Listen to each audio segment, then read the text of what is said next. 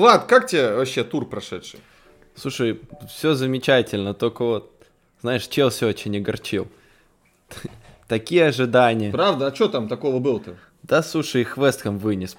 Да, Тури, да, да не верю я. Да я тебе не верю. Слушай, я тебе никогда не верил. Ты вообще какой-то странный тип мутный. Слушай, давай я лучше кого-нибудь позову, кто по Челси разбирается. Ты как-то я тебе не доверяю. Слушай, кого бы можно позвать было? Кого бы позвать? Кого бы позвать?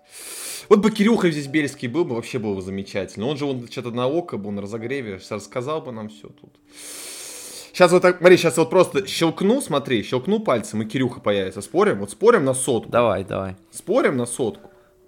Смотри, сейчас просто я говорю раз, два, три. Смотри. Кирюха, ты тут? Да, кстати, где сотка? Давайте соточку мне. Ладно, 50 на 50 разделим, блин, на проезд оставим. Привет, Кирюх. Привет, привет, рад услышаться с вами. Давно меня не было, давно. Очень давно, да. Ты здесь был последний раз, когда мы только-только начинали, да. Я помнишь, как я тогда это был таким скромненьким, боялся слова сказать такое. О, Миша, привет, Кирилл, привет. Ну, было дело, было, у меня такое тоже было. Буквально полгода назад. Растем, растем, да. Вот Кирюха попал на око, все, ждем на вечернем Урганте, а потом сразу, а, не знаю, вот бы, блин, в инсте Челси тебя увидеть, вообще было замечательно. Ну, наверное, слишком круто. Там, согласен, наверное, согласен. Это конечно. мечты Ну, какие-то да. запредельные. Было бы полной неожиданностью. Ну Абсолютно. да, да. Ну, там, там вообще ничего. Ну ладно, что, в эфире вообще еще подкаст на акцент. Самед Аскеров, Влад, товарищ Губин. Холодный, как сибирский ветер. Здравствуйте, товарищ Губин. Приветствую. Ну, это самое, что, мы по Челси начали говорить, давайте поговорим. Ну, вот если одним наречием описывать а, не только матч, а, в принципе, последние четыре тура, которые Челси показал, то там что у нас, 5, 5 очков из 16 возможных, одна вымученная победа против Уотфорда. Ну да, когда действительно плохо все. Но я бы назвал это, знаешь, а, одним наречием назвал бы это недоразумением. Даже не, какое недоразумение, господи. Ну да, русский язык, да, недоразумение, наречие. Нет, назвал бы это на так. Паршиво, паршиво, вот, паршиво, вот. А вы что, как это вот, Влад, ты-то как назовешь что это все дело? Ну, наверное, уже заезженное наречие, но тем не менее сейчас я скажу, что тухло. Вот сейчас да. Вот особенно по последним двум Тухло, матчам. тухло. Последние два матча, да. Ну, это, конечно, оригинально. Ну, слушай, Максимально оригинально, да, хорошо. У меня наречие необъяснимо, потому что Челси играл в этом месяце явно лучше, чем в предыдущие, когда очень много везло, э, за исключением, пожалуй, матча с Уотфордом, но при этом не добирает очки прямо катастрофически. ну слушай, они по, по сезону-то в целом перебирают, поэтому если сейчас не добирают, то это, возможно, то, что как раз-таки дистанция им и возвращает. Потому что, да, вот Ну как-то сравниваем- слишком рано. Ливерпуля только через сезон начало возвращаться. В виде травм, в частности. Я, естественно, не говорю о том, что это карма счастливая, и они заслужили этого. Ни в коем случае никто этого не заслужил. Э, Но просто Ливерпуль смог так весь сезон оверперформить. Или Лестер, условный, там, в чемпионский сезон. А у Челси как-то спад, но спад классический на самом деле. Конец ноября, начало декабря и, в принципе, весь декабрь у Челси всегда исторически как-то уж так сложилось, что команда не вывозит. С другой стороны, я еще раз повторюсь, против Бернли Челси выдал один из самых классных матчей, на мой взгляд, э, и просто не забил свои моменты. А, Против э, Уотфорда, да, это был худший матч сезона, просто на контрасте. И мне просто очень хотелось, чтобы это поскорее закончилось. Время-то было не детское, плюс еще и на полчаса Да. все это затянулось из-за того, что болельщику стало плохо. Мы надеемся, что с ним все хорошо, и вроде как все действительно Да, хорошо. И вот сейчас против Вестхэма Челси же ведь тоже сыграл хорошо, но просто допустил три дебильные ошибки.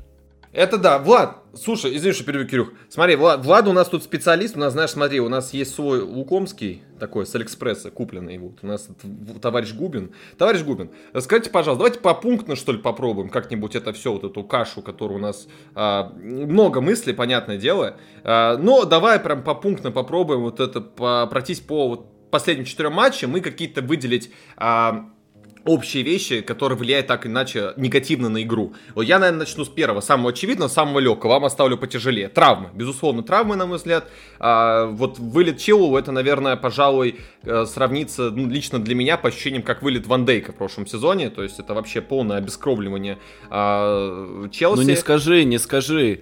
а, Алонсо, он хоть и хуже забегает, он не так чувствует э, эти моменты и так далее, но тем не менее, когда мы с тобой э, анализировали там, допустим, матч с МЮ, да, да, матч с МЮ, это было то, что там все почти атаки шли через фланг Алонсо. Э, точно так же там матч с э, Уотфордом мы берем, да, то есть, ну, тоже акцент был на этот фланг.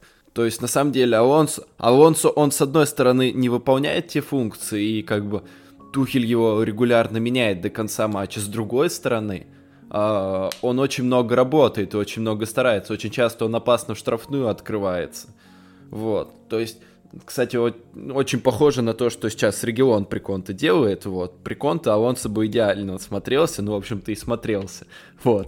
А, но тем не менее, Алонсо, он открывается далеко не так, и очень часто сейчас мы видим, что Рюдигер забрасывает мяч, Силва забрасывает мяч туда, и ищут Чилова уже привычно, его там нет. Но тем не менее, то, что Алонсо настолько сильно хуже, я, я не согласен. Вот, это даунгрейд, но угу. не такого уровня. Мне кажется, тебе стоит, если уж ты начал про травмы, акцент сделать на центр поля.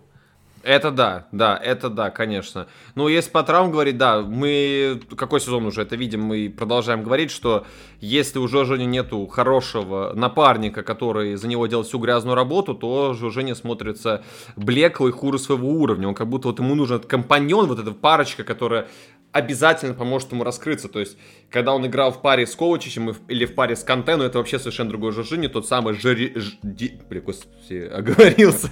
Дирижер, которого там диспетчер, пожалуйста, там, бортпроводник, как хотите вы называйте. Да, и вот уже, как, кстати, вот Кирюх говорил про чисто исторические, да, вот моменты, связанные с тем, что у Челси плохо дела идут. Как-то уже чисто исторически второй сезон подряд э, чудить начинает именно Жоржиньо вот именно вот в этот период. Я прям никогда не забуду, как он тогда зафейлил матч с Арсеналом, да, аж сразу как-то в области таза зачесалось сразу, как только вспоминает момент. Вот.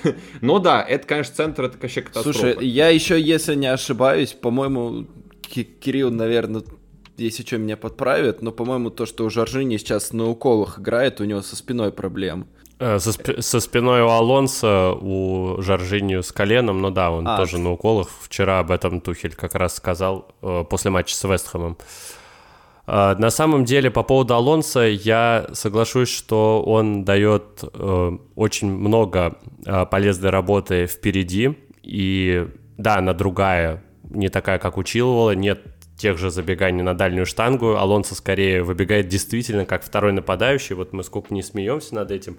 Но при Тухеле этот тренд, он особенно заметен. Они э, очень часто оказываются вместе с Хайверсом, например, вдвоем параллельно в штрафной друг другу.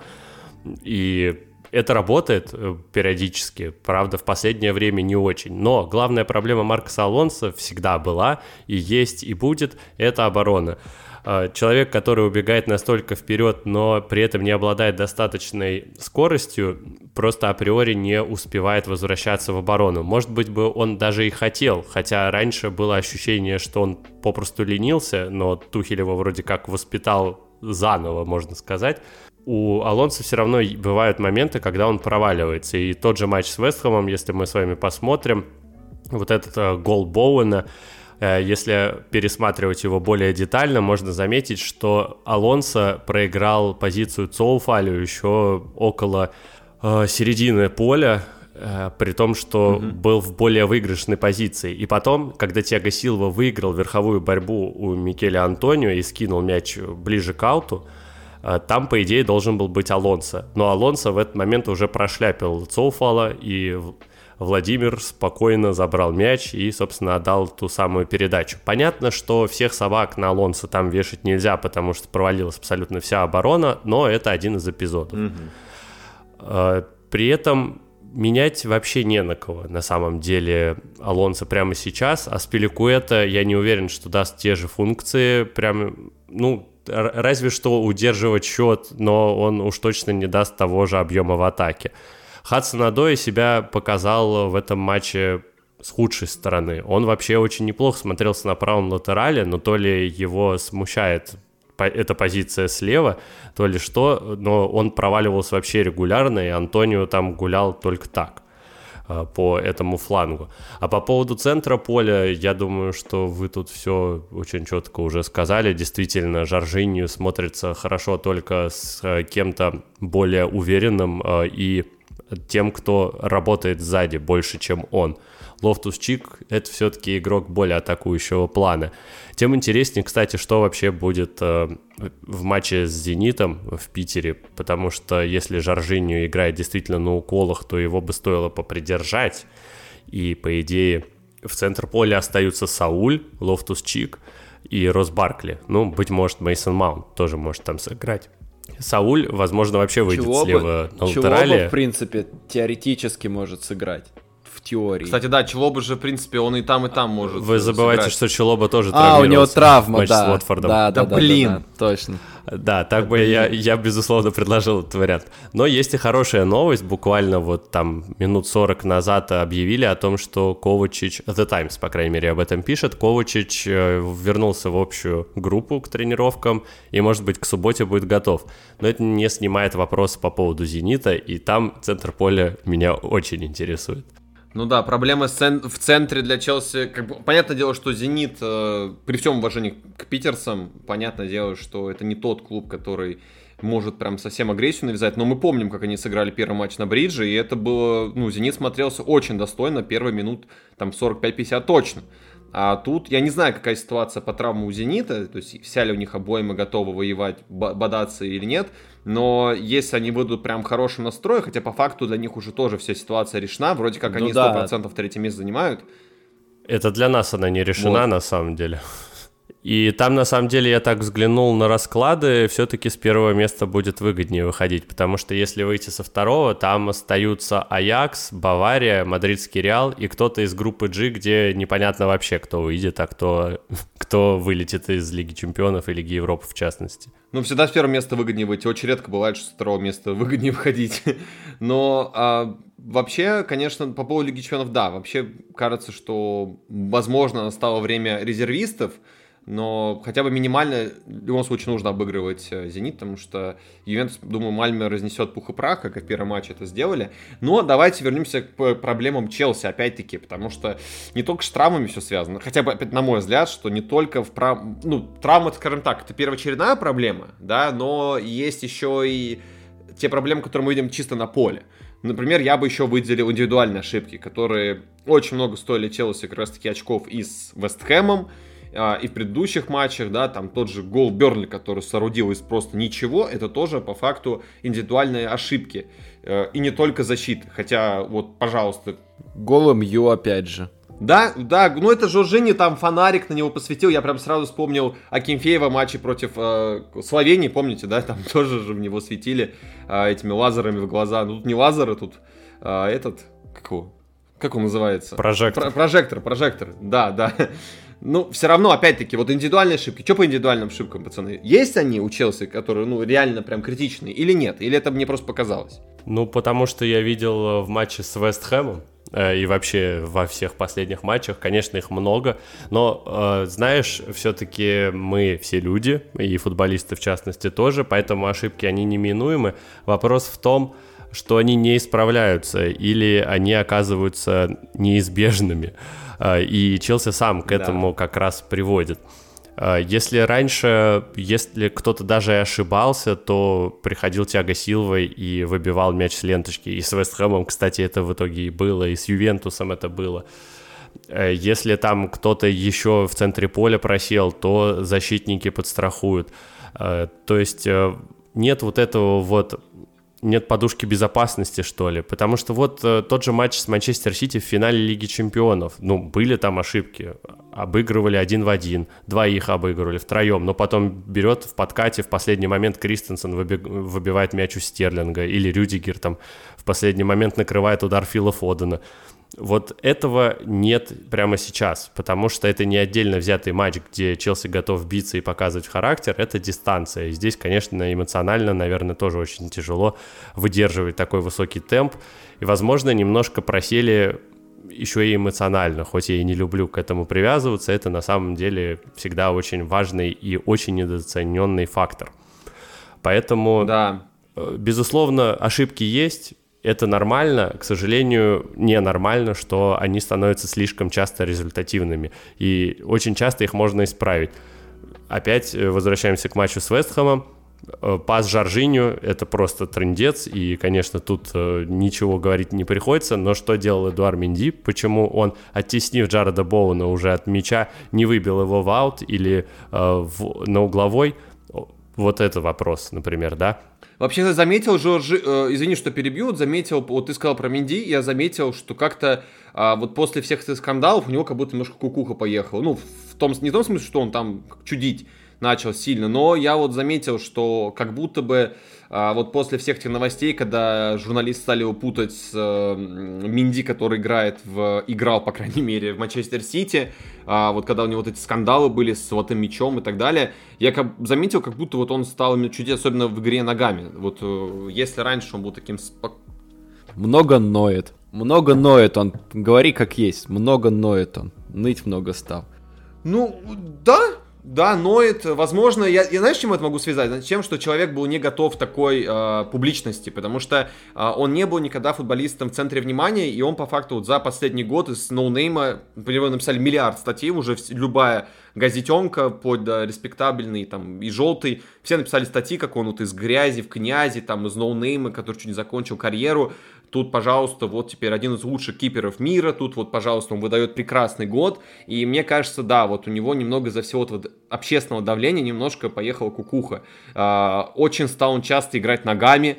А, то есть те моменты, когда это не нужно делать. Вспомните, сколько раз вот там... И даже с Уотвордом эти были моменты, когда он там начал финтить футболистов ногами обводить. Зачем это нужно делать? То есть э, как будто вот я не знаю, он пытается как будто на себя внимание привлечь. Я не знаю, зачем это делает, но вот Кирюха правильно сказал про вот этот эпизод э, с Боуэном, где он просто мог реально выбить мяч, ну, хоть на угловой, да без разницы. Твои типы вернутся, они с углового мяч не разыграют за 15, там, за 15 миллисекунд, да, то есть команда вернулась, хотя бы успокоилась.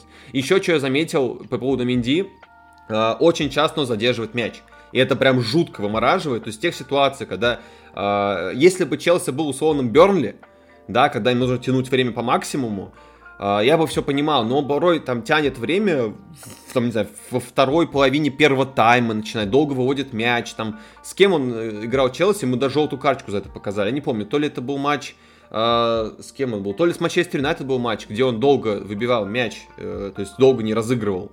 Я не очень понимаю, с чем это связано. То есть это проблема, э, то, что футболисты его перестали понимать неожиданно, или он сам просто пытается что-то сделать, но что непонятно. Что вот с Минди, меня вот прям очень грустно за Минди. Я уже несколько минут хочу цитату ставить, и она вот теперь идеально подходит. То, что Тухель сказал, что Минди растер... неожиданно абсолютно растерял уверенность в себе. Вот. Да, да, я тоже хотел как раз это отметить, э, потому что, да, цитата очень сильно подтверждает. А на самом деле, по поводу Кепы, ну, я как главный фанат Кепы всегда за то, что Борис Балага выходил на поле, как же. Вот. А, а, по Минди, что могу сказать, да, я хотел вот эту цитату как раз а, привести, она как раз появилась после матча с а, Вестхэмом, и да, у меня тоже возникло ощущение, что в последнее время у Эдика что-то не так. Возможно, он действительно поплыл от а, того, какое давление на него оказывают СМИ и все прочее. То есть он там ни в коем разе не зазнался или еще что-то такое. Он просто просто вот э, такой, какой он сейчас есть, и он не справляется с тем вниманием, которое ему оказывается, да. А по поводу игры ногой, э, ногами я тоже, да, заметил вот эту вот историю, что он реально затягивает. Я как э, человек, который играет обычно в нападении, я вот прям вообще прекрасно понимаю эту ситуацию, потому что как вратарь там, тебе просто уже можно выкатывать на пустые ворота, вратарь может тебе выдать пас через центр легчайший, но он куда-то стоит, смотрит, что-то там залипает, к тебе уже четыре защитника прибежали, и только тогда он додумывается выбить мяч. И такой, блядь, ну что ж такое? Вот. А, и да, это немножко реально вымораживает. По поводу Кепы, мне почему-то кажется, что против Зенита как раз а, Ризабалага вполне может выйти, особенно после таких фраз а, Тухеля. В принципе, матч ну, не то чтобы решающий, Челси все равно выйдет из группы, да, может быть, не с первого места, хотя я все-таки рассчитываю на то, что Челси победит в этой игре uh-huh. и все-таки выйдет э, с первого.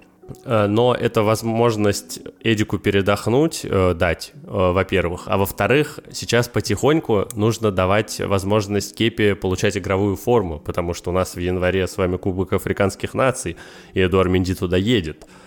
Так что получается так, что в январе там на 2-3 недели, по-моему, у нас будет в любом случае в Челси стоять Кепа. А это означает, что ему нужно быть к этому не просто морально и ментально готовым, ему нужно быть э, готовым выходить на поле и немножко почувствовать мяч, что называется. Э, против «Зенита» неплохая возможность. Э, в Кубке Лиги я не сомневаюсь, что против Брэнфорда, там, по-моему, 29 что ли числа, или когда они там играют. Пораньше, по-моему. Ну да, да. До Boxing Day. Вот, так что сейчас такая вот ситуация, в которой действительно Кепа может получить больше игрового времени, Эдуар может э, немножко передохнуть, но будет ли это на постоянной основе, я не думаю. Мне кажется, что против лица снова будет э, сенегалец на воротах, и пока что это один матч не пошатнет э, настолько его позиции, потому что многие Минди уже чуть ли не списали из вратарей. Я просто с ужасом представляю, что было бы, если бы против Вестхэма стоял Кепа. Ну да, да. Я на самом деле знаю, мы видели как бы, как вообще Тухель на самом деле бесцеремонен в плане футболистов. То есть, э, ну, мы видели, у него нет каких-то особых любимчиков, которые ставят состав всегда. Вот. И, ну, если кто-то плывет, то он его говорит, ну, дружище, присядь на лавочку, подумай о своем поведении, как говорится. Так что, э, если Тухель это сделает, это будет правильно для команды в первую очередь. И, возможно, паренек не то чтобы одумается, но, по крайней мере, просто успокоится. Вот. А, Влад, дружище, дорогой мой друг, ну неужели, вот смотри, мы обсудили индивидуальные ошибки, проблемы в центре поля, получается, проблемы с Минди, Какая у нас линия осталась проблемная? Еще есть где-то проблема у нас или нет? Или все? Ш... На сам... Там вот впереди. Я понимаю, на что ты намекаешь, но я хочу сказать, что на самом деле сейчас, как мне кажется, даже если берем мы эти четыре матча, ну, матч с Вестхэмом, возможно, как-то немножечко за скобками, да и то тоже в это входит, то, что Челси играет в атаке куда интереснее, чем он играл раньше, чем, он, чем играли, допустим, в октябре, чем играли там, тем более, когда там у Лукаку не было травмы. Вот, то есть действительно игра в атаке стала разнообразнее игра в атаке смотрится, и ну, это действительно так. То взять, допустим, тот же момент, да, как э, Зиеш с Маунтом поменялись флангами, э, Маунт нашел отлично пространство, на правом фланге открылся, Зиеш идеально выдал, ну красиво же, красиво, да, вот прям вот эстетическое красиво. удовольствие получаешь. И, и у Челси в последнее время много таких вот красивых розыгрышей, комбинаций, голы так забиваются – тоже с розыгрышей часто. То есть действительно у Челси очень хорошая динамика в атаке. И это действительно здорово. То есть э, очень много футболистов там в нужный момент открываются за спинами, позициями меняются, находят друг друга. То есть это действительно работает. Вот, поэтому к атаке Челси лично у меня сейчас вопросов вообще нет. То есть да, где-то там, допустим, против э, глубокой оборонительной линии Вестхэма было тяжело, с другой стороны, вот два забили, там, ну, где-то можно было еще забивать, хотя XG говорит о том, что не можно было. Вот. А, но глобально вопросов нет. Не знаю, Кирилл как разделит мое мнение, нет, но мне кажется, что Челси действительно в атаке прибавляет. Хм. Хочется им пожелать и дальше играть без Лукаку. А вот куда ты не денешься, все. Все, Лукаку будет как вот большой столб стоять, вот как э, без российских шуток буду, вот, но он будет стоять, и все, и никуда не двинется. Да. Слушайте, но у меня по атаке Челси, вот пока мы с вами тут разговаривали, я как раз подумал, что есть две э, проблемы, которые нельзя решить э, одновременно. Одна проблема все равно постоянно появляется. Значит, первая проблема это реализация, а вторая проблема однообразие. И э, если хм, с да, реализацией да, да, да, может помочь Лукаку, потому что человек э, доказал это, мне кажется, как минимум матчем с Астон Виллой, когда у Челси вообще моментов не было, но Лукаку взял из ниоткуда два мяча. А, один раз здорово открылся под передачу Коучича, второй раз пульнул после паса Аспиликуэта из супер неочевидной позиции. Ну, по крайней мере, болельщики Челси не привыкли, что из-за пределов штрафной вообще бить можно, оказывается. Еще и в девятке можно раскидывать. Это я, я думал, так тоже только со штрафных можно, да.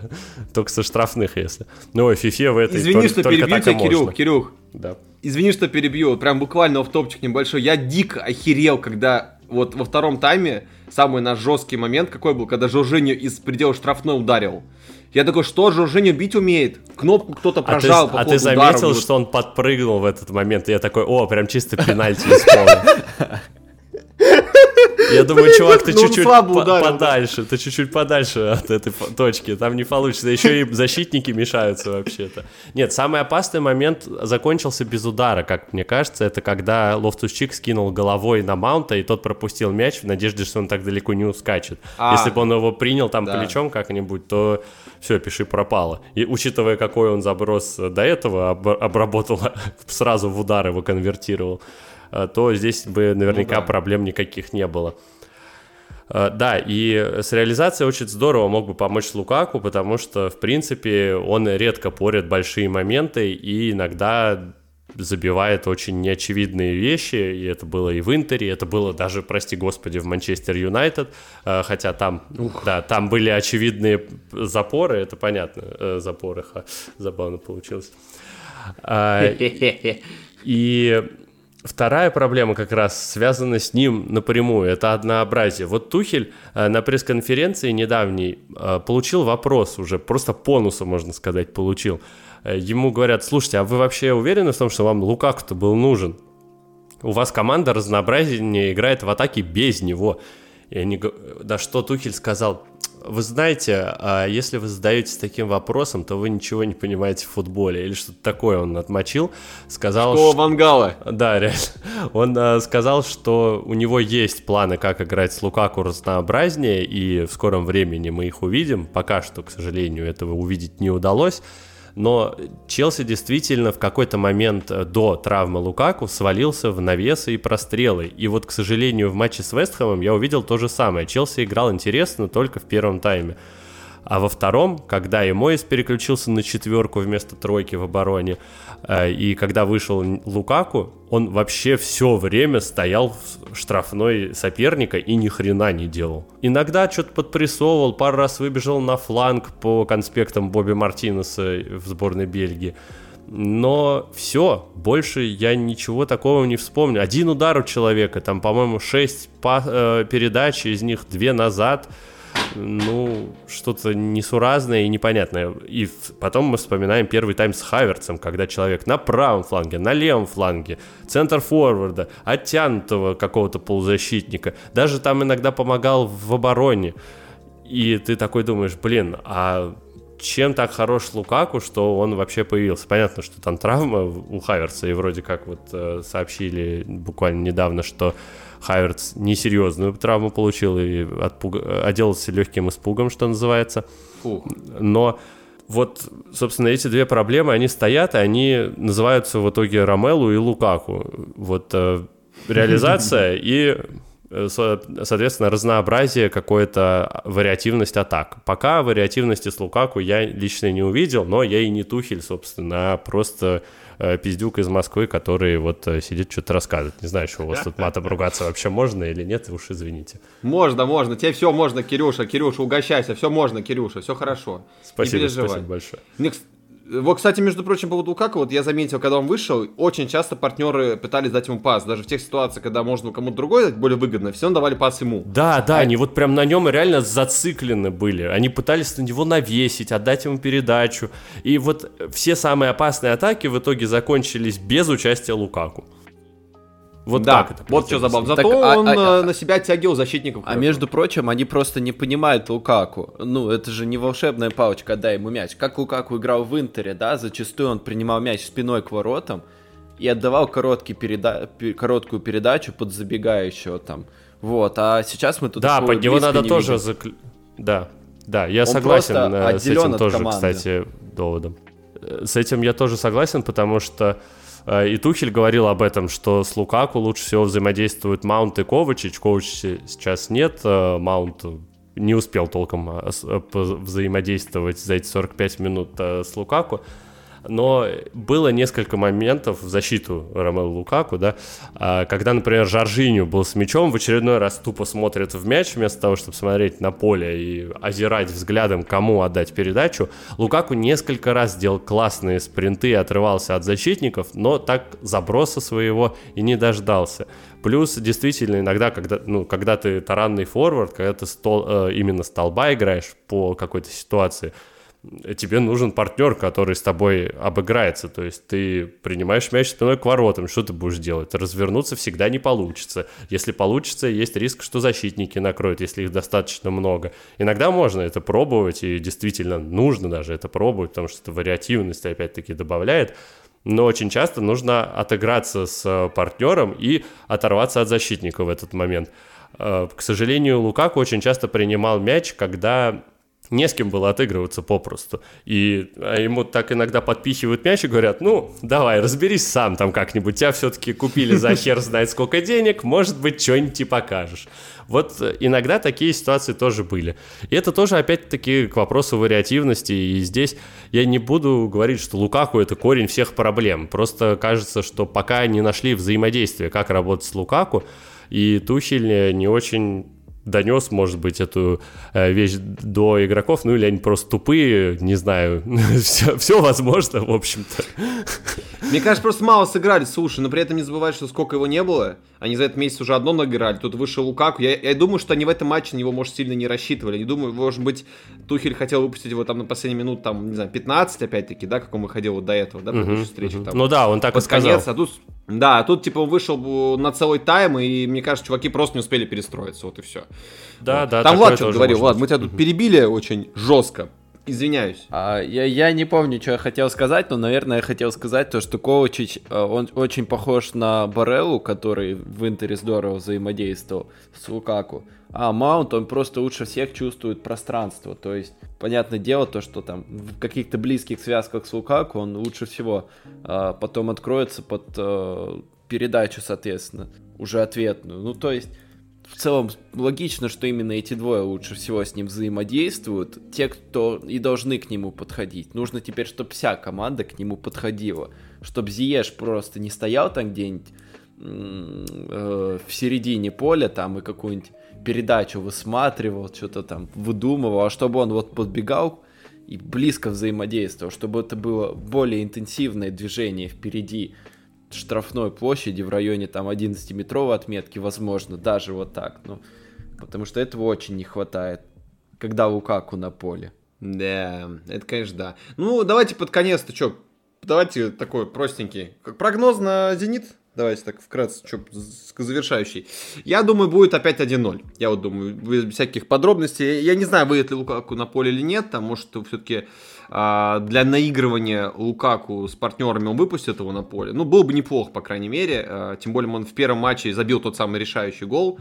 А, вот единственный в матче на бридж. Я думаю, все-таки выйдет Лукаку, более-менее состав будет э, похожий на то, что мы видели в матче против Вестхэма, и мне кажется, что ну, Челси свою какую-то минимальную победу одержит. Но я бы хотел, конечно, бы увидеть больше голов, так как, э, спойлер, я буду на стадионе, я бы хотел увидеть побольше, конечно, голов. Что, зря ехал, что ли, своего Волгограда, города-героя, вот, в этот вот прекрасный город. Хочется побольше, конечно, экшона увидеть, но, увы, думаю, 1-0. Что вы думаете, пацаны? Мне кажется, что да, тоже 1-0. Почему? Потому что «Зениту» этот матч, во-первых, не нужен, а во-вторых, я посмотрел календарь, я за российским футболом не слежу, но сейчас открыл. Вот у них скоро, точнее на выходных, э, важный матч против «Динамо». «Динамо», который на втором месте идет. И если «Динамо» выигрывает, то «Динамо» на первое место выходит. Я думаю, что, mm-hmm. что этот матч для и них уходит важнее. на зимний перерыв.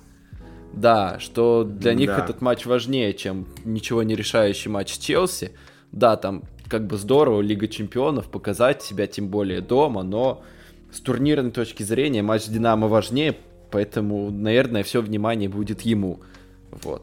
Ну да. У, у меня тоже ощущение, на самом деле, что голов будет э, с Гулькин хер, что называется. 1-0, 2-0, может быть, что-нибудь такое.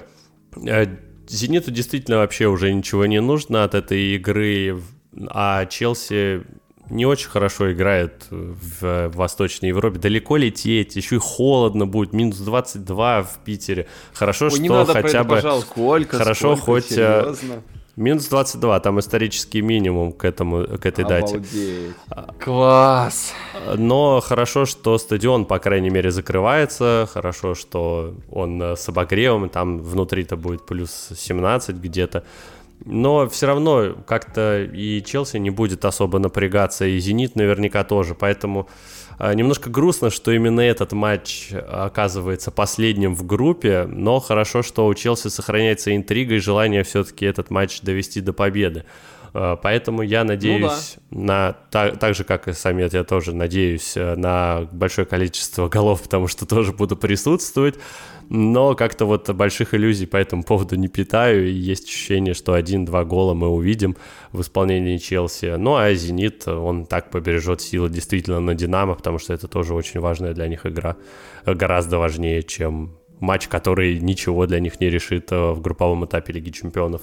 Знаешь, как ты сказал, вот, э, сказал, будет голов с Гулькинхера, я думаю, надеюсь, что голов будет с Лукакинхер, вот, вот так вот, короче, в конце. Я думаю, будет да, Вернер, вот. будет Вернер, и он забьет в старте. Вот, ну это, это будет приятно, это будет приятно. Это Слушай, вот я вообще жду будет. трех всадников апокалипсиса, моих любимых людей в Челси. Это Кепа, это Рос Баркли и это Тима Вернер. Если они все будут втроем, это фантастика. Я Слушай, просто я тоже, я тоже жду Баркли. Он же, он же неплохо смотрелся более-менее, когда там на замены выходил. Тут почему Баркли нет? очень хороший, очень хороший парень.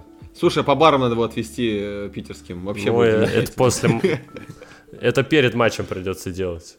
После матча уже все да, закрыто будет. Ну, короче, все, мы с тобой выезжаем, ловим Броса Баркли и устраиваем ему тур по питерским пабам. Вот. Ну все, заметно. Я да. думаю, это самый лучший план. Все. Да, улица. У нас все. много фанатов будет синих. Улица так что Думская, мы, что, он один, а нас много. По-моему, там в Питере улица Думская самый движ. В итоге зав- завтра новости. Рос Баркли был замечен пьяным на улице Рубинштейна. Да, вместе с компанией с Кириллом Бельским и Самедом Аскеровым, да. Э, записывал э, сторис для Инстаграма Челси, возможно. Ну, это да, уже мечты, призывал как мы помним, всех, недосягаемые. Призывал всех подписаться на канал Break Evans и на канал подкастного акцента. Вот так, да. Лучшая реклама в истории. И вот. Ой, да. Спасибо тебе, Кирилл, что пришел, забежал. Спасибо, что позвали. Вот. Отсыпайся, вот. Увидимся с тобой уже там, на месте, как говорится. Давай, вот. давай. Все, спа... давай, отрубайся, пока. Так, у нас экстренная замена. Кирилл Бельский пошел э, готовиться к отлету или отъезду, не знаю, к чему готовиться, не знаю. Вообще должен лететь на, горяч... на горячем пердаке после обсуждения, ну да ладно, э, в Петербург. А у нас замена Леш Гаврилов, э, наш прошлый новичок, теперь уже не совсем новичок, уже старичок. Э, снова в строю. Леш, привет. Привет, привет, привет. Так, ну я даже не знаю, что обсуждать. Слушай, мы так хорошо обсуждали Челси, блин. А у кого-то еще есть вообще, э, Влад, проблемы поглобальнее, чем у Челси? Есть какие-то такие команды? На суху, которые еще при этом? О, конечно, есть. Конечно, есть. Это Эвертон, который сейчас полным ходом идет в чемпионшип. Ребята просто... Да, ребята просто на, на, на полном пути. Ну, реально, они уже ну, в пяти очках от э, зоны вылета, да, потенциально. При том, что там при том, что там у Бердли, ну, еще есть матч в запасе, да, против Тоттенхэма, но матч в запасе это есть. Короче говоря, дела у Эвертона плохи. И реально там уже, ну, кроме шуток, фанаты говорят про то, что, ну, в целом, учащение чемпионшипом, да, ну, неплохо, может, нам поможет. Вот, поэтому... Как так вышло? Ну, как так вышло-то? Влад, давай чуть попробуем разобраться, потому что, ну, для меня это сенсация вообще какая-то. А, я посмотрел, что у них там за последние 10 матчей творилось.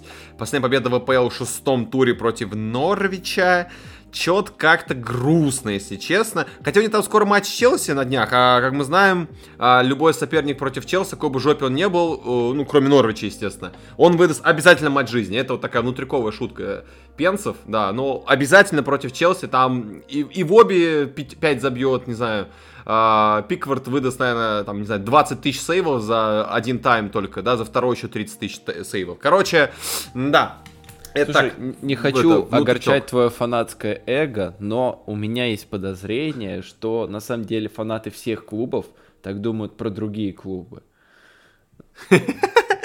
Да ладно. Ну, кстати, не лишено смысла.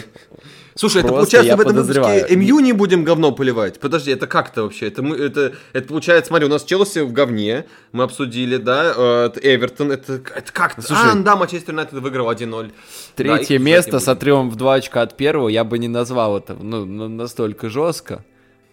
Ну, последние четыре тура мы с тобой обсуждали, что ты вот это вот самое, того-то, а? Вот что ты... Ну слушай, я, я глобально говорю, я глобально. А вот у Эвертона, да, Манчестер Юнайтед постепенно просыпается. Я думаю, мы о них еще поговорим в следующих выпусках, уже подробнее обсудим Рангника. Мгм. Вот.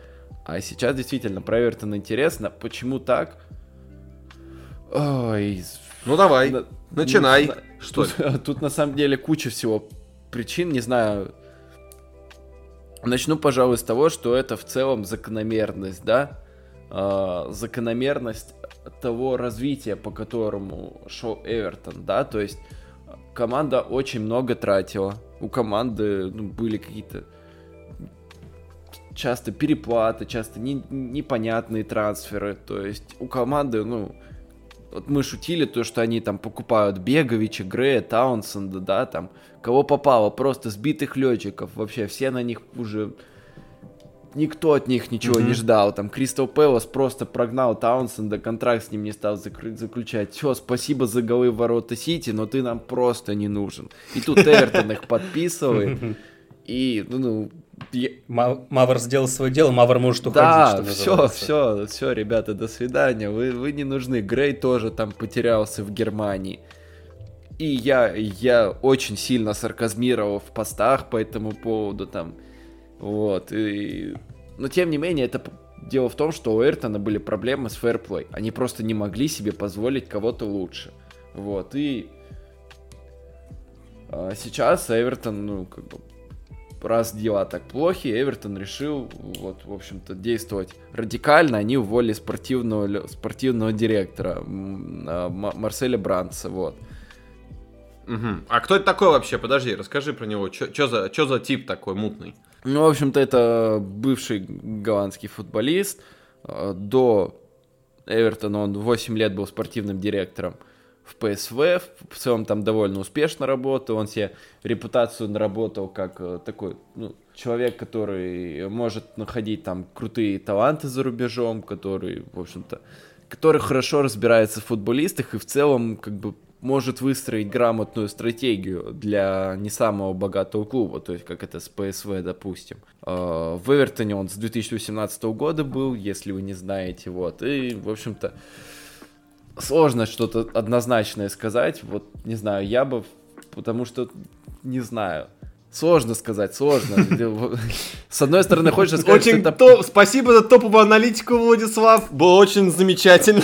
Слушайте, я, я, я с одной стороны хочу сказать, что это провал, с другой стороны, это не только его провал. Вот давайте, вот вы бы как вот с 2018 по 2021 год, да, Эвертон, а, Марку Силва, Карло Анчелоти, ну, то есть самые такие интересные имена, да, а, Рафа Бенитос. Команда не прогрессирует, каждый раз с новым тренером у нас большие ожидания, большие трансферы, по итогу ничего хорошего. А, ну, с Рафа еще история Причем начинается, да, хорошо. Вспомни, мы в начале сезона говорили, когда вот Эвертон там выдал хорошую серию из матчей, да, мы такие, вау, вау, Бенитес, браво, помнишь? Мы такие, Да. ничего себе, Так в прошлом сезоне так же было. Да, мы даже говорили, счету. а будет Да, ли там как вообще с говорили, что они А за чемпионство борются некоторые. Вот Да, вот. ну мы-то просто шутили про то, что вот с Анчелотти тоже так говорили, типа, вау, круто, супер, ништяк, все, вообще развал башки, а потом такие, «Пф», и все. А и тут то же самое получается. Вот, конечно, забавные ребята Эвертон, и риском не позавидуешь. Фанатам и риски. Вот. А ты, Леш, что думаешь-то? Что на Влад? Влад мы послушали. Да, мысля у меня, знаешь, какая? Вот э, я сначала не лез особо. Я пытался смотреть вот именно последние матчи их, когда у них началась вот эта вот, ну, такая беспобедная серия. То есть вот начиная с матча МЮ, ну, так вот я просто освежал воспоминания перед выпуском, перед сегодняшним, вот последние игры. Ты знаешь, э, до определенного момента мне казалось, что Эвертону где-то вот именно, если мы говорим чисто об игре, мы не говорим об управлении, э, не хватало где-то вот то ли реализации, то ли еще чего-то. Ощущалась, наверное, нехватка Кальверта Льюина, который сидит на травме. Он там, по-моему, вот должен там вот уже скоро восстановиться, вроде как там по-моему, как сказал Бенитес, э, что-то, по-моему, не раньше, чем через две недели, что уже прозвучало оптимистично. Ну да. У них Еремина сломался, центральный защитник, который как бы он вроде бы пытался в этом сезоне там появлялся, но опять же он тоже сидит в лазарете. И вот опять же, я смотрю на игры, вот до определенного момента кажется, что вот ну, не хватает в реализации. То есть матч с МЮ, там, матч с э, Вестхэмом. Вот казалось поначалу, что неплохо. Игра с Уотфордом. Ведут 2-1 к 70-й минуте. Но видно, что Уотфорд как бы вполне может давить, но Эвертон смотрится не стыдно. Мгм. И пропускают они второй мяч на 78-й минуте, и дальше эти 2-2 превращаются в 2-5. С хитриком Джошуа Опа. Кинга, который играл в Эвертоне. Опа. Было ощущение, что Ра- Раньери просто на а, рога своей команды натягивает эту самую рисочку. Причем натягивает очень болезненно прям. Без У маски. меня, вот, у меня был без смазки. У меня был вьетнамский флешбэк э, матча Уотфорда и МЮ, собственно говоря, после которого ушел э, Сульшер. О, Но да. если говорить серьезно, есть ощущение такое, что команда вроде бы укомплектована кем-то, укомплектована не пойми кем одновременно. Потому что то, как играет в обороне э, Холгейт, как играет Майкл Кин, это боль. Ты смотришь на это, и ты понимаешь, что не нету обороны. Там есть только Пикфорд, который, ну, над ним стебутся периодически, но он хоть как-то старается. Ты смотришь на атаку, и как-то вот непонятно. Полузащита тоже в мяч в атаку далеко не всегда доставляет. И вот в матчах со слабыми соперниками, какими-то, или там более-менее средними, ну еще где-то что-то проблескивает. Попадаются собранные команды. Тот же самая игра с Брентфордом, вот предпоследней была перед Мерсисайдским дерби. Ну, хоть там по статистике и не скажешь, что Эвертон как-то смотрелся плохо. Ну, такой по базовой статистике, типа удара, удар в створ, владение. А смотришь игру, ну, Брентфорд забил пенальти, и все. И как бы игра полностью их была. Ну, у меня такое впечатление сложилось. Да, как бы Эвертон просто скатился в к случае. бездарным навесам. 30 навесов за матч, и ничего из этих навесов не извлекли. Они просто не знали, что делать в Да. атаке. Да, и вот Просто ощущение, что как. Бенитос как будто бы пришел в команду, и он такой, блин, я куда вообще попал? Что происходит? Непонятно. Вроде начали за здравие, заканчивают сейчас за упокой. Причем, ну, как бы, учитывая э, нынешнюю ситуацию, то Бенитос-то может закончить, по большому счету, действительно, вот уже скоро и за упокой. Абсолютно непонятно, что с ним будет. Ну, какое-то странное ощущение остается. Ощущение полного бардака. Бардака на уровне команды, именно игроков.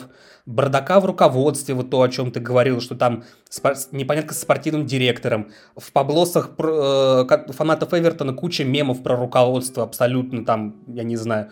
Э, Смотришь на это, и ты не понимаешь, что происходит. Вот ощущение, что правда, действительно, вот очищение чемпионшипа кажется не самой плохой идеей. Не хотелось бы, если честно. Ну, потому что, ну, Эвертон, ну, черт, слишком давно в АПЛ, чтобы вот так вот как бы э, желать им этого. Но и плюс как бы мы должны помнить, что, к сожалению, не все проходят чистилище чемпионшипа, кто-то там остается, вязнет. Привет, Дерби Каунти, передаем Свейну Руни. Вот. И, Да. соответственно, непонятно абсолютно. Игра какая-то вот... Есть проблески. А оборона оставляет просто ощущение какого-то вот какого-то ужаса. Я думал, что у МЮ была плохая оборона при Сульшере вот в этом сезоне. Нет. Нет. Вообще нет. Ты еще оборону Норвича не видел. Там вообще доброе утро, добрый Слушай, вечер. ну, там новый тренер сейчас будет что-нибудь пытаться делать. Ну, и опять же, ну, ну, а ты чего-то от Норвича ждал в этом сезоне? Ну, откровенно говоря. Ну, это да. А от Да, Эвертона логично. все-таки мы что-то всё-таки не ждем. Эвертон. Эвертон как бы команда, которая теоретически борется за Еврокубки, на секундочку, так, и они там совсем недавно в Лиге Европы-то играли, сколько там сезонов, два сезона или три сезона они играли дело. Так-то, на секундочку.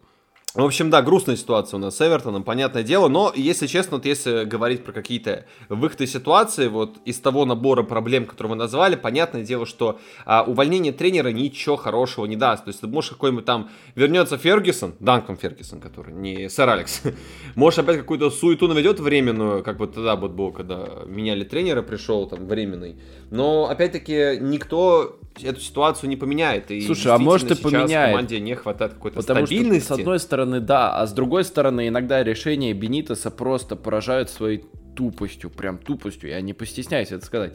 А вот, допустим, Ну, какие? против Ливерпуля, да, Ливерпуль играет тройкой в полузащите, плюс у них э, ложная девятка, то есть Жота опускается ниже. По сути, 3-4 игрока в центре поля. Что делает Бенитос? А выйду-ка я парой центральной полузащитников. 2 в 4. Давайте-ка ситуацию сделаем в центре поля, не в нашу пользу. Что, что происходит? Ливерпуль полностью контролирует центр поля. Полностью, тотально доминирует. Меняет ли эту ситуацию Бенитес? Нет. У него, ну да, он к концу матча уже попытался что-то изменить, но было уже поздно. Его команда горит 3-1, и тут он под конец решает Делфа выпустить. Давайте-ка сейчас все изменится. Поздно. Все, ты матч проиграл. Ну, ну, что это такое? Это ну, провал. Пор, тренерский провал. Слу... Тот же матч против Брентфорда, Слушай, да? Ну... Они владели почти все время мячом, 30 навесов. Ничего, никаких идей, ничего не предложили.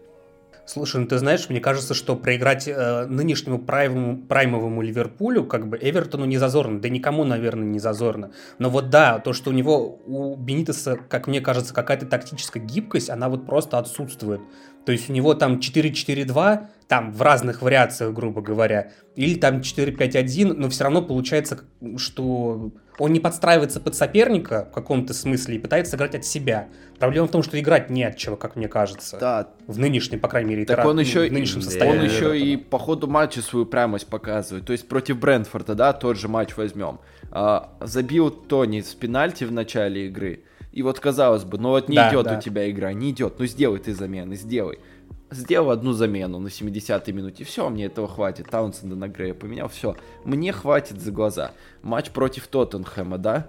0-0 а, сыграли. Ну, казалось бы, ну, под концовочку-то, ну, ну, давай. Ну, в итоге он использовал только две замены, третью использовал уже вынужденно, когда там Холгит красную получил. То есть при этом, ну, в матче с Тоттенхэмом, на самом деле, Эвертон смотрелся, не сказать, что прям очень стыдно. Еще хоть как-то вот, ну, ну куда да, не шло там, да. на фоне других игр. То есть, ну, он, он и по ходу матча строго придерживается своего стартового плана. Если есть какие-то замены, чаще всего это замена чисто по позиции. Вот вместо Таунсенда Грей. Игрок с точно такой, с такими же функциями на поле. То есть, действительно упрямый. Да, в его оправдании можно сказать про травмы, да, нет Кауэрта Льюина, выходит бездарнейший Рандон, да, то есть э, Ришарлисон какой-то момент пропускал, да, то есть э, Дукуре какой-то э, отрезок пропускал, э, Коуман какой-то отрезок пропускал, там, ну, День там пару, а, один, один матч он пропустил из-за травмы, хорошо. Ну, короче, та, травмы-то были, да, и это частично его оправдывает. И можно понять, там, ну, Тоттенхэм не выиграли, ладно, Вестхэму проиграли, ладно, Вулверхэмптону тоже ладно, там. Но когда ты проигрываешь Брентфорду, хотя большую часть матча с мячом, и как бы, ну, тебе дают возможность атаковать. Когда ты вот настолько бездарно сливаешь Ливерпулю и Сити, да, проиграть им не зазорно, но настолько бездарно проиграть зазорно, то, ну да, Уотфорд матч это вообще позор. То есть вопрос уже не только к травмам, вопросы и к тренеру. И тут, знаешь, вот на этом фоне, когда вот э, Самет говорит, надо что-то менять, трансферные слухи, как, вот, ну, кто может перейти в Эвертон, Эден Азар и Азмун. И ты такой, Чё? Как бы, ну, я еще, я еще могу гипотетически понять Азмуна, очень так гипотетически, но Азар, вот Азар, тот, который сейчас в реале... Нам нужно больше сбитых летчиков, Боль... нужно больше да. Ну подожди, Азмун, Азмун не сбитый летчик все-таки, как бы, давай будем честны. Не, я про а Азар. Азар, да, это вот... Не, я про Азар, Азмун красавчик. Азар это Азмун вот, э, как, не знаю, застал ты или нет, старое шоу было «Крутой пике», вот это вот оно вот примерно. Когда там эти... Это вот очень похоже. И это шоу Гордон Рамзи. Ну, либо это, да. И ты смотришь такой, вот я же говорю, ну, правда, у тебя хорошо, там у тебя Кальверт Льюин травмирован, там нужно кого-то в атаку покупать, ну, ну окей. Но у тебя там в принципе есть кому сыграть, как бы, ну так, относительно. Но у тебя в обороне играет Кин, у тебя в, обороне играет Холгейт, ну там ужас, у тебя Еремина на травмах. Ну, ну, ну надо что-то там решать сначала. Нет, мы выпускаем, нам, нам нужен Азар, нам нужен Азмунд гениально просто. Вот, гениально. Но опять же... Да мне кажется, Азмун не пойдет туда, тут... ему это нахер не нужно, лучше в Виталик. Слушай, перейдет. ну мы тут должны, конечно, сделать скидку, что пока это слухи все, опять же, ну, само собой. Но как бы даже такие слухи очень удручают, если честно. Да, грустно. И по поводу конечно. вот спортдира, да, на фоне этих слухов я хотел бы подчеркнуть на самом деле, что Бранста не стоит его выставлять виновником за ту провальную трансферную стратегию, вообще за провальную стратегию клуба за последние годы. Почему? Потому что действительно в руководстве творится полный трэш, да, то есть их владелец Фрат Машери, э, он, э, ну, такое ощущение, что он просто там футбол-менеджер хочет играть в реальной жизни. То есть зачастую Мне кажется, Фифу скорее менеджер, давно, давно умерший, а не футбол-менеджер. Вот, если да, честно.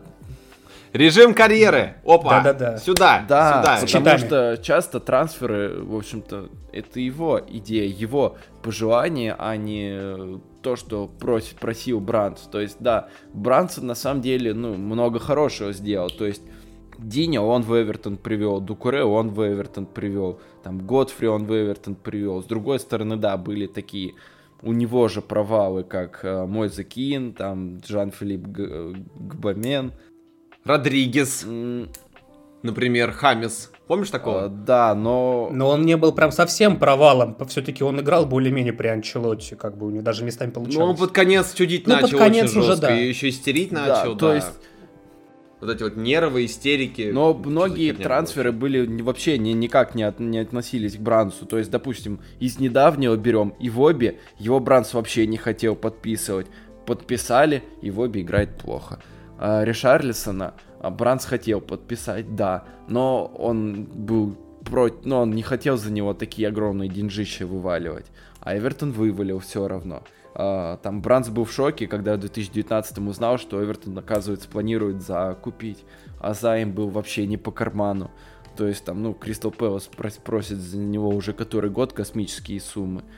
И если бы не сопротивление, Ну, понятное дело, да, если бы не сопротивление Бранца, то, в общем-то, они бы потратили эти космические суммы. Проблемы с фэрплей наступили бы раньше. То есть, да, а, экспортиру вопросы, но Короче, и к руководству тоже. Ну, что, что они творят? Это вообще, вообще полное отсутствие понимания футбола. Вот, то есть, назначение... а, ну, да, Ну, по, по- У по меня тренерским. ощ- Ощущение, да. что... Извини, что перебил. У меня просто ощущение, что руководство Эвертона пытается играть в ПСЖ, но ждет судьба Дерби Каунти, скорее Да, всего. пытается Какими-то именно играть ПСЖ. Х- Не, нет, для алдов, алдам, вот алды помнят, наверное, судьбу Портсмута. Вот это вот про Бочи. Это вот прям напоминает мне чем-то Портсмут, который такой период. Хотя у Пор- Портмут, да, у Портсмута были дела неплохо еще какое-то время, потом все, полный трендец начался.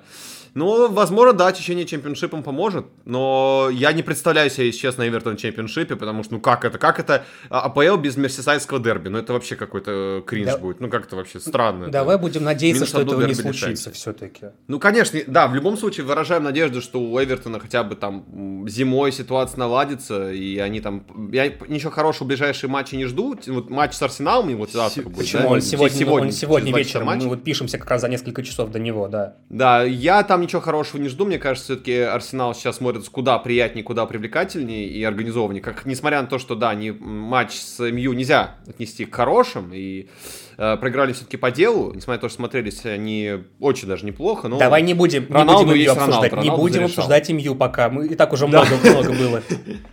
Да, и МЮ было слишком много. Вот в, этом, в этот раз было много Челси. Ну ладно, в следующий раз там про Слушай, поговорим. я А, но просто я очень не верю вообще в то, что Эвертон очки Очень вынесет. мне понравилось сравнение с ПСЖ, потому что действительно такие замашки есть. Я прям вот чуть-чуть добавлю, да, уже ты как бы ведешь к завершению про Эвертон, но вот просто хочу детальку добавить, то что экс-спортдир Эвертона Марсель Бранс, он был против назначения Анчелоти и был против назначения Бенитоса. Он хотел привести в клуб Поттера или кого-то вроде него. То есть, ну, сами думайте, как бы, какие люди сидят в... Ну да. Ну, Поттер куда? Совсем То другое есть, дело. ну, да. одно дело Поттер Эвертон было бы, кстати, интересно посмотреть. Для него это был бы реально шаг вперед. Потому что возможности, которые есть у Эвертона, если бы там, конечно, если бы он имел какое-то влияние на трансферную политику клуба, то Поттер в Эвертоне прям такая влажная фантазия, мне кажется, сейчас э, фанатов и рисок. Мне кажется, да. Да, привели, привели Ну, видишь, и клубом. которых мотивация, ну, по мотивации действительно большие вопросы. Приехали они что-то доказывать или просто зарабатывать? Ну и... Вот, да. а Поттеру точно есть что доказывать, и он доказывает с Брайтоном. Ну и Анчелоти поднасрал там жестко же. Помнишь, недавно не интервью было по поводу того, типа, когда сравнивали его тренерскую эпоху в э, этом в Эвертоне. Он же сказал, что как бы одно дело ездить на Фиате, другое дело ездить на Феррари, да, как бы. Ребят, это разные абсолютно машины. То есть он так прям жестко поднасрал, прям жестко поднасрал, но зато по делу. Ну, как бы тут очевидно все. А, если не возражайте, давайте еще про нибудь поговорим. Не знаю про кого, ну, у кого тут дела тоже плохо. Там так усмехнулся-то. Ну, нам... А, Влад, чё, кого хочешь Ты, обсудить? возможно, хотел сказать, что дела плохи у Тоттенхэма, но у Тоттенхэма дела настолько хороши, что они по потерянным очкам, опа, на четвертом месте в зоне Лиги Чемпионов. Шок-инфа, да? Опа. Да, но тем Интересно. не менее это так. Ну, там есть нюансики. Шок, это шок. Это как в том анекдоте, да, но есть один нюанс. Да, Да, да, да, да, да, да, да. да, есть подвох, подвох, небольшой подвох есть, да.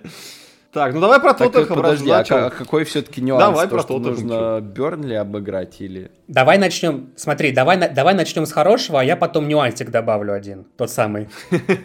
Ну давай хорош, сначала хороший. Давай, Влад, ты у нас за Хорошо. хорошее все, давай, во все. Тогда, тогда начнем действительно с хорошего. Хотя я бы хотел потом действительно не нюансик, а такую вот, такую вот э, бочку дегтя налить.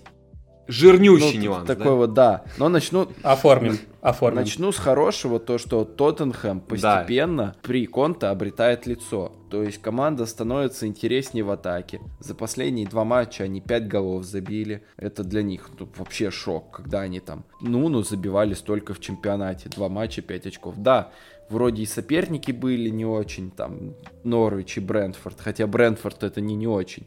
По этому сезону Брентфорд очень даже ничего. Даже без пивка пойдет, вот. А, Норвич, да, Норвич это плохая команда, но тем не менее, 5 голов, здорово. Команда привыкает к новой схеме. В общем-то, многие игроки уже смотрятся очень органично в этой схеме. В первую очередь Регион. Сон, Сон себя, в общем-то, всегда показывает. Тут к нему вопросов никогда не было и не будет. А, Скип, Хёйберг тоже очень себя хорошо в этой схеме показывают. Дайер в тройке смотрится интереснее. Дэвис и надежен, и подключается в атаку очень хорошо. То есть э, он именно тот центральный защитник из тройки, который обладает наибольшей свободой, и он этой своей свободой пользуется, да, то есть в игре против Норвича. а, У него голевая была против э, Брентфорда, если я не ошибаюсь. Да, он там почти забил, там автогол был, но он был напрямую в этом эпизоде. Короче говоря, Тоттенхэм становится интереснее, и это здорово, и команда по потерянным действительно идет сейчас на четвертом месте. То есть, вроде. Ну, какую пушку забил Моура, бля, Да, какая красота да, да. была, просто прям Ну, это мах, конфетка. Да, и тот же, тот же Моура, пожалуйста, начинает увереннее себя чувствовать.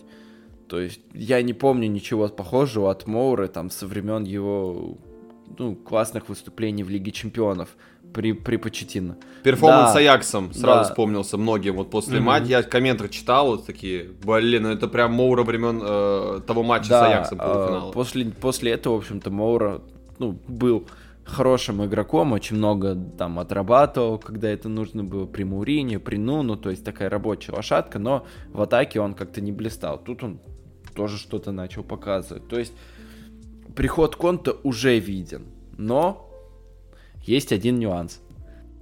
Да, е- Так, ну давай, Леша, врывайся, Леша, давай, пау, Слушай, давай, ну, с есть нюанс такой, что я тоже, когда смотрел последние игры Тоттенхэма вот уже при Конте, действительно, я согласен, Влад, с тобой полностью, он смотрится не стыдно, видно, что хочет сделать Конте.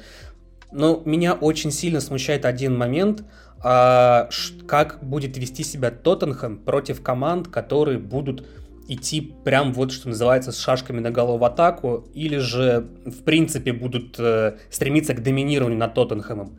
То есть, если сейчас, опять же, я понимаю, что мы обсуждаем АПЛ в основном, но Тоттенхэм играет в таком турнире, как Лига конференции, на секундочку, добрый вечер.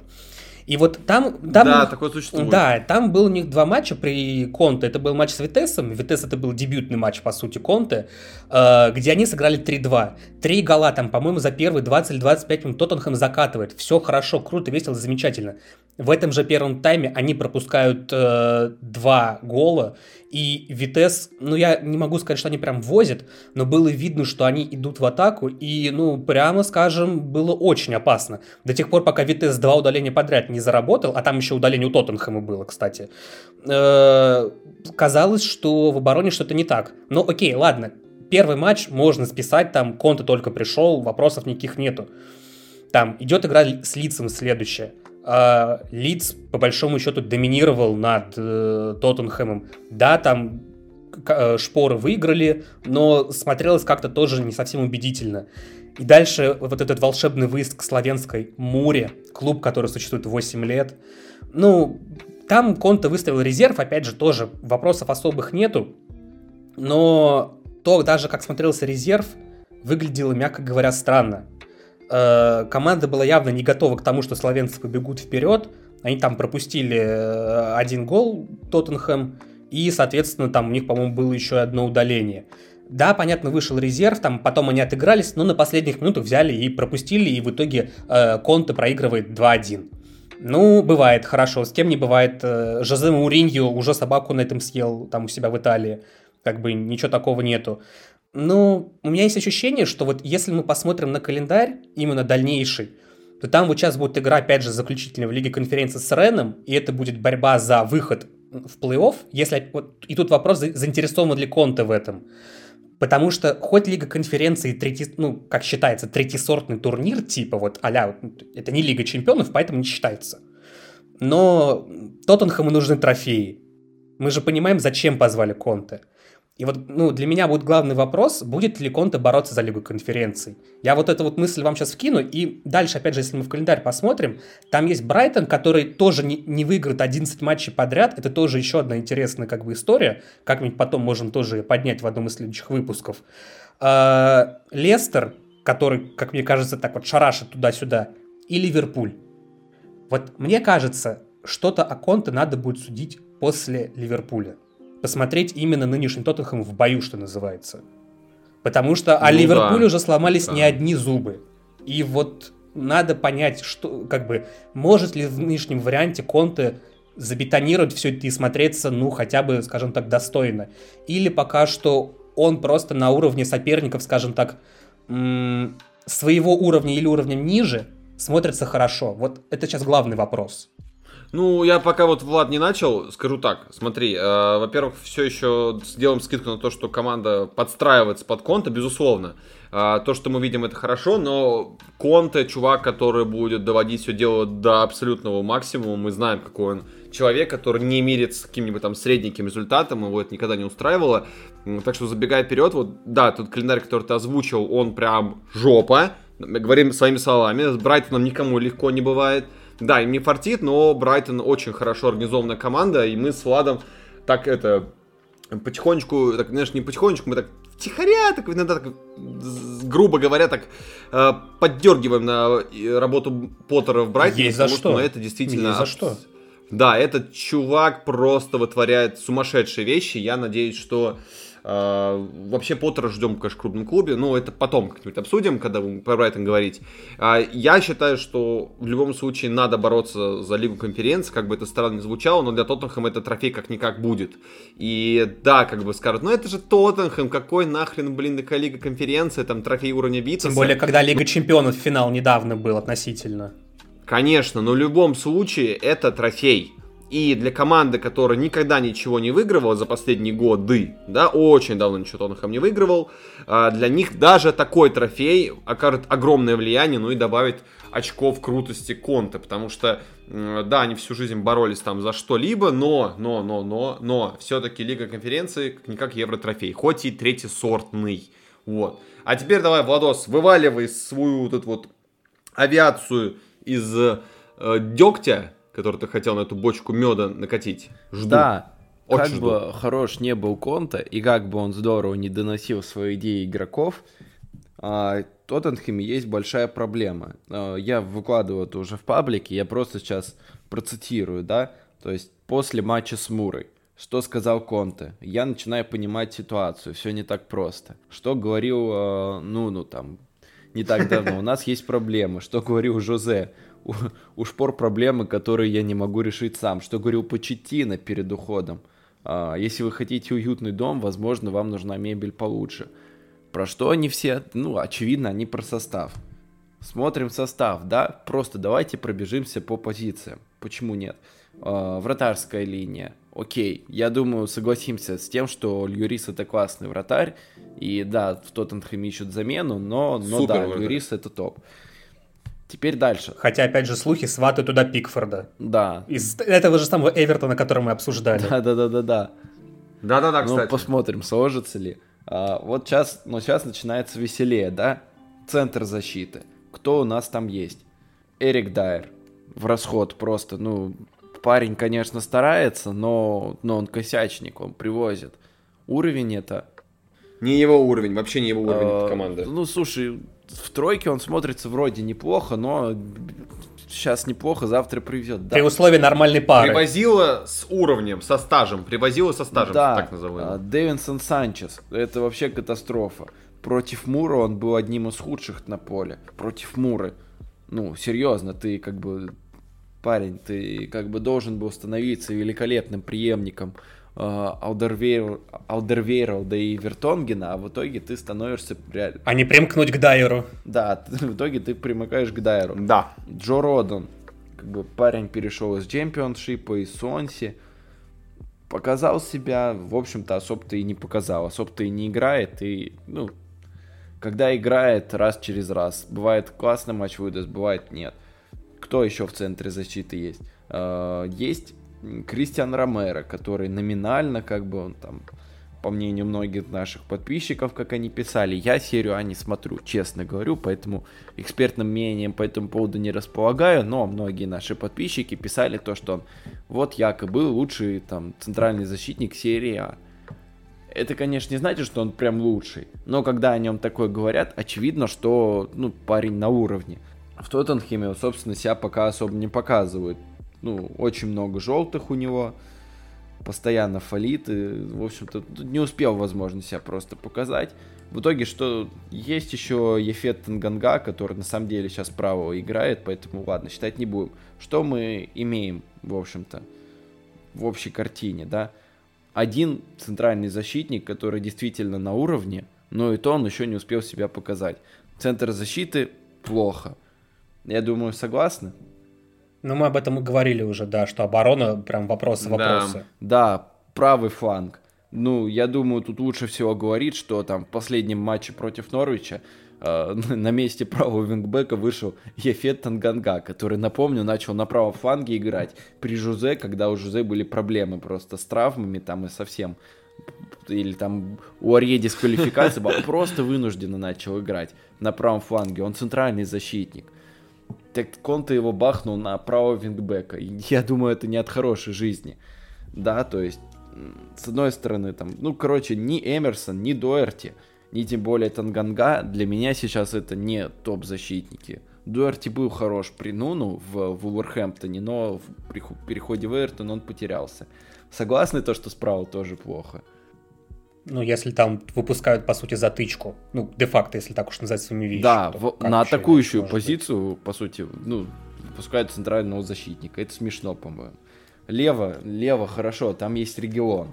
Да, там на крайняк есть Бен Дэвис, вот, но там или Райан Сосиньон, но ни в Дэвисе, ни в Сосиньоне глобально я не уверен. Ну, Сосиньон уже удаление зарабатывал. Да, есть вышел против Муры, там- Своеобразный чувак. Редкий шанс, 31 минута красная, до свидания. Здорово, вышел там.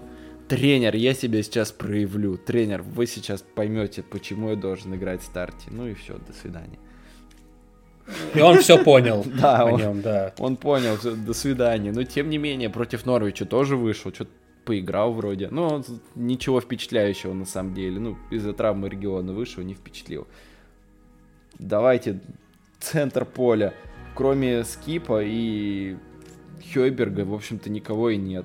Али это вообще... Вот я не знаю, как вы, я его перестал футболистом вообще считать. По-моему, это топ-модель там какая-то.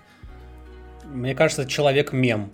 Особенно после той его истории. Да. Вот, ну, реально, это просто, помним. ну, никуда, до свидания. А, у Чельса, Не, ну у Али были вспышки при Мауриню хорошие, но проблема в том, что это были именно вспышки да, такие, он, вот, не более. он, он потух давно, Ну, я не знаю, в чем дело. Он потенциал огромнейший, но что с ним он сделал, ну, это обидно. Ну, Дом Беле это вообще, по-моему, какой-то там, ну, я, я, конечно, не хочу быть слишком грубым, но, по-моему, этот футболист не совсем в адеквате, потому что он хотел уйти при Мауриню, хотел уйти при Нуну, сейчас при Конте, наверное, будет хотеть уйти. Ну, при том, что как бы ему все дают шансы. И номинально игрок очень крутой, там, э, с дриблингом, с видением поля, да, то есть, э, ну, позиционно очень хороший, но он ну, нес голые, мне кажется, проблемы, потому что, ну, мне кажется, он нестабилен просто в, в ментальном плане. И поэтому рассчитывать на него серьезно, ну, нельзя. У Чельса тоже не уровень Тоттенхэма, я думаю, тоже согласимся. Ну и, короче, так и дальше можно пойти, и мы придем к тому, что у Тоттенхэма крутые игроки действительно. Это Хойберг, Сон, Кейн, Кейн, который сейчас не в форме, и которого тоже можно в крутые не записывать. Регион и Ильорис. Но он потихонечку восстанавливается. И надо же понимать, что я думаю, его под... Кейна подкосила в большей степени история с контрактом, которая была да, перед этим да. сезоном. То есть, и которая, в общем-то, не закончилась до сих пор. Мы так и не понимаем, уйдет он, не уйдет, что с ним я, я думаю, с учетом нынешней формы его просто уже не заберут. Ну, подумают. Знаешь, в Сити-то умные люди сидят там, они подумают, ну, зачем нам эти риски? Они же наверняка все просчитывают. Слушай, но Слушай, ну мне кажется, ну Кейн еще, в принципе, неплохо пока атаки начинает. То есть, все-таки какую-то пользу он на поле приносит. Другое дело, что, ну, мы привыкли говорить о Кейне как о праймовом, который был там в прошлом сезоне, который рвал металл, тащил и делал все на поле. Да и в, не только в прошлом сезоне. Mm-hmm. То есть, да, тако, такой как бы Кейн, если вот он не раскроется, то, наверное, да, надо ему менять обстановку уже точно. А вдруг раскроется? Ну, опять же, вот, а вдруг? Ну, да, то есть, ну, Кейна, Кейна мы все-таки ждем, да, что он покажет себя. Но если мы даже записываем Кейна, то что мы получаем? Не полностью атака хорошая, то есть, да, там, Кейн, Сон, Моура, ну, Моура там, ну, все-таки это не совсем то. Да, он выдал шикарный отрезок при Почетино, когда у Кейна была травма, там, и они в Лиге Чемпионов рвали. Ну, в общем-то, и все. Больше он ничего выдающегося не показывал. Центр поля неплохой, более или менее. Э, вратарь хороший, и там левый защитник хороший. Ну, все, все. У Тоттенхэм действительно недостаточно качественный состав, и мы должны это признать, и мы должны перестать ожидать, что Тоттенхэм сейчас будет там как-то что-то делать. Нет, Тоттенхэму нужно очень много действительно работать над э, своим составом. И я думаю, с учетом требовательности конта, они потратят действительно много ближайшую зиму, ближайшее лето. Вот тогда и посмотрим. И давай вишенкой вот на эту бочку дегтя мы добавим еще такую фамилию, как Леви, который, об которого споткнулся Оу. уже Почетина в свое время, когда нужно было по большому счету перетряхивать состав. По большому счету об него споткнулся Мауринью, потому что Мауринью ждал тоже трансферов. И по сути, ну, ну, объективно, наверное, не дождался того, чего хотел, того, что нужно было. И вот теперь сюда заходит Конте. А мы это уже, Леша, обсуждали, и тут вот как раз хорошая возможность напомнить всем слушателям, что у нас был большой подкаст после увольнения Нуну, где мы как раз подробно это все обсуждали, и мы там вот так вкратце, если все это говорить, а, мы тогда сослались на том, что еще вот пришел Паратичи, и Паратичи как раз-таки человек, который в свое время хорошо работал в Сконте э, в Ювентусе, и вот на эту связочку, видимо, все рассчитывают и надеются, что она даст хорошие результаты. Пока что не знаем, дождемся трансферов. По-любому, мне кажется, что а, под эту команду какие-то средства все-таки а, владелец Тоттенхэма выделит. Э, потому что, ну, вы назвали абсолютно очевидные причины, как бы, да, и проблемы с составом однозначны, понятны. Я думаю, Конте не тот человек, и по его биографии мы прекрасно знаем, что а, если ему устроят очередную трансферную кампанию Челси сезона 16-17, да, вот этих легенд э, мирового футбола, такие как Запакоста, Дринквотер, а, Бакайо, Марата, да, вот если что-то подобное ему устроят, то я думаю, тут долго не задержится, а мне кажется, что Леви не готов платить э, четвертому тренеру подряд неустойку. Вот. Так что я надеюсь на адекватность и на, наверное, просто человеческое понимание ситуации, что э, дадут возможность все-таки Паратичи вместе с Конте укомплектовать состав по максимуму, как это вообще возможно. Понятное дело, не могут купить э, все, что движется, но я думаю, под Конте точно будет как минимум ну, один-два трансферна зимой будут. Мне так кажется, опять-таки. Ну или хотя бы аренды, если получится. Ну или хотя бы аренда, да. Ну, аренда, конечно, не то, что Конта предпочитает Это в своей да. работе, но если выбора не будет, то аренда, значит, аренда, куда деваться. Там может быть аренда с правом выкупа, кто его знает. Вот. А, Влад, есть что еще добавить? Да, пожалуй, я, я, я высказался. Или всё? Я все. Ну все, я прям чувствую, ты прям, ты там прям, да, ты прям вообще душу вылил сегодня. Как же тебя Конта заколебал, а ты прям вот кто там этот сраный ваш. А, ну тогда на сегодня все получается. Вот, получается все, да, у нас сегодня было сразу 4 спикера, круто, что, классно вышло. Вот, обязательно здесь в комментариях, уважаемые слушатели, если вам понравился или не понравился подкаст, как он мог вам не понравиться, как мы бодро сегодня общались, ребят, ну как он мог вам не понравиться. Так что жду ваши подписки, лайки, подписывайтесь на нашу телегу, там Макс все зря старается, он в запое пишет посты, но он молодец, он старается. Вот, в ВК тоже, все, ссылки в описании. Спасибо вам за все и любите эту игру. Всем пока. До встречи. Пока-пока.